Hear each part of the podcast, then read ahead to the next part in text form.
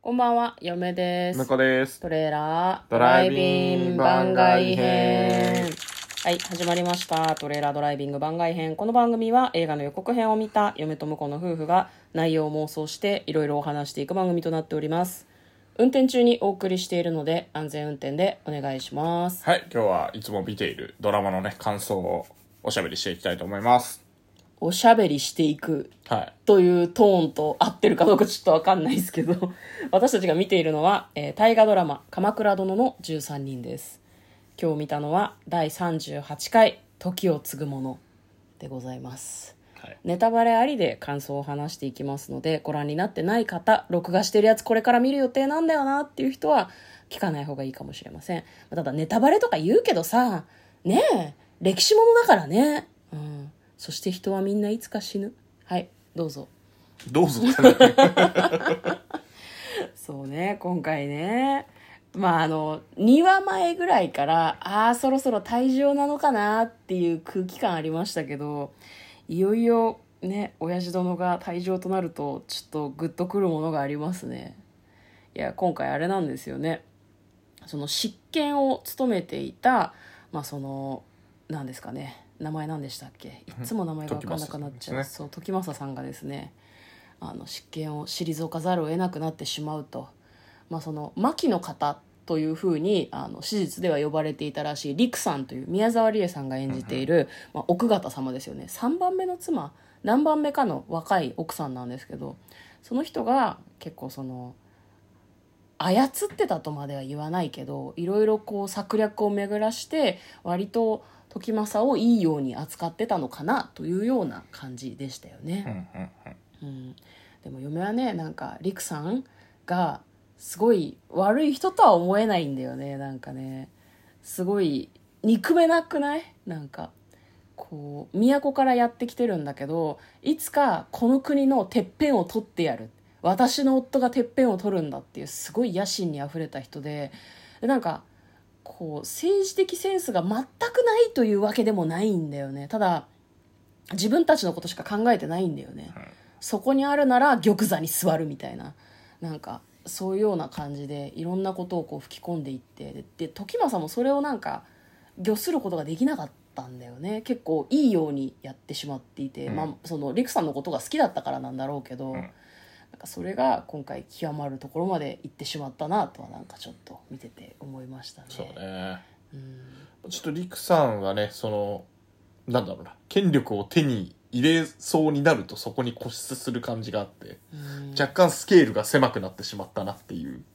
そうね印象があったからね。なんかそこに多分その自分の息子を誰かに殺されてるとかそういう支援個人的な恨みも混ざってるからなんかそれでちょっとおかしくなっちゃったのかなと思うけどそうね、まっすぐね、欲望に、あの、忠実に言ってる間、まあまあ、こう言い方がいいかわかんないけどさ、まあうん夢なわけじゃないですか。そうだねううんんなんかこう、ちょっと明るいものなイメージがありますけど、うまんあそこになんか、あの、恨みを晴らしてやろうみたいな、まあ邪念みたいのが入ったことで、うん最終的におかしくなったんだなっていうストーリーにはなってましたよね。そうだねもったいないなっていう。うんでもなんかその本当に時政が危ないっていう風になった時に政子に助けを求めに行くところとかその一番そのなんだろうどうにかしてくれそうでかつ鎌倉の中で権力を持ってるのはうん政子じゃん、まあ、あとはその娘たちが最後に会いに来た時に綺麗な服を着て私が弱ってると思ったでしょみたいなことを言ったりとか、うんまあ、あと最後まで殺されないのとか暗殺されたりとかしないのとかもすごい良かったですね。うんいやなんか「警告の美女」っていう言葉があるじゃないですか、はいはい傾くに国と書いて警告なんか警告の美女たちってこういう存在だったのかなってすごい嫁は思いましたねなんかすごい悪女で悪いことばっかりしてるみたいなイメージがあったけどなんか本当に旦那さんのことが好きで権力が大好きっていうこういう人だったのかなクレオパトラとか楊貴妃もっていう風になんかちょっと思えるような感じの描き方だったなという風に思います、ね宮沢りえさんすごくお綺麗でしたねそうだね。最後なんだろうな「お前は逃げなさい」って言われた時に目に涙をためて時政を見る顔とか少女のようでしたねはいそこがまず一個本筋ではあったんですけど他になんか気になる部分ありましたかまあなんかやっぱお親子の別れのシーンは、やっぱりすごかったね。あーあれはねすごかったね小栗旬さんがねウィルションさんもそうだし時時政政ももねねいやーそうそのそのななんだろうな、うんあの うすまあ言うてもうん全てを託したっていうのをねうん言うあの伝えてなんだろう最後親子として別れたかったうん時政とうんなんだろうな親子として居続けたかったけどもうそうじゃなくなってしまったんだだからうん俺俺はあんたのことを恨んでるよっていうのを伝えるうん義時っていうのがねこうなんかもう歯がゆくてねね読めやばいすれ違っちゃったなっていうう、んあれを聞いた時にすごい遠くまで見てるんだなと思いましたね、単に今お父さんが思い通りにならないっていうんじゃなくてもうこっから先どっかに島流しされたりとか、流罪になったとしても手紙のやり取りもできないし会いに行ったりできないんだよね鎌倉で一番偉くなっちゃうわけだから、通じてるって分かったら謀反人と関わってるってことになるじゃん、あそこまで考えるんだと思ってなんか途方もなさをちょっと感じましたねなんかあなたの死に目に私は会えないんです恨みますっていうふうに父親に言うのがねすごい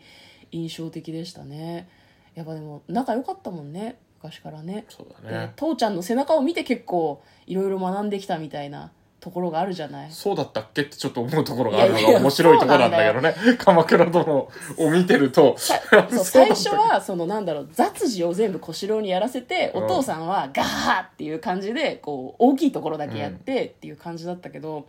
やっぱり気が使えるのが小四郎なんだよな、うんでそこにこうこう父親がそれをこうやらせてで勝手に成長していったみたいなところはないなんかいやそうそ素う養なんがあかって見てるイメージはそうなんだけど、うんまあでもやっぱり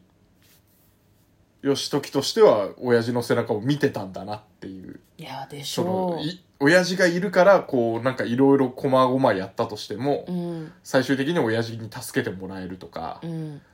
なんだろう頼りないなって思うこともあるけどやるときはやるんだこの人っていうんううんのをやっぱりもう持ってたっていうのがねうんうんなんかうんそうかっていうねでままたこの中でねあの、自分の子供に対してもうんこの背中を見せて うんもう俺みたいになるなよっていうのを、うんあれ奥さんだけ言ってたんだっけ息子の奥さんが言ってたあそうねね泰時の奥さんがね言ってたんだ、うんはハツさんだったかね、ハツさんが言ってたんだけど嫁はでもあれは自分が暴走したらお前がこのように食い止めるのだぞっていうのを見せたんだと思うけどね、自分の覚悟を見せるっていうよりは自分の父親だったとしても刃を向けることも厭わないみたいな気持ちで鎌倉を治めてるんだっていうのを見せたかったんだと思うけどね、なんかでも辛い親父越えのシーンでしたねそうですねこのあとラストに向かってまたまあ最後は大河といえばね、うん主人公が死ぬ死ぬので、うんまあでもあのあれですね2週ぐらい前に、うんあの鎌倉紀行でネタバレしてましたけど150年続きますんで 鎌倉時代そう多分あ の源は3代って言ってたから、うん、でその後150年続くらしいから 北条が続きますんでその背中を見て発展させたんだなっていう明るい未来だけは見てるんで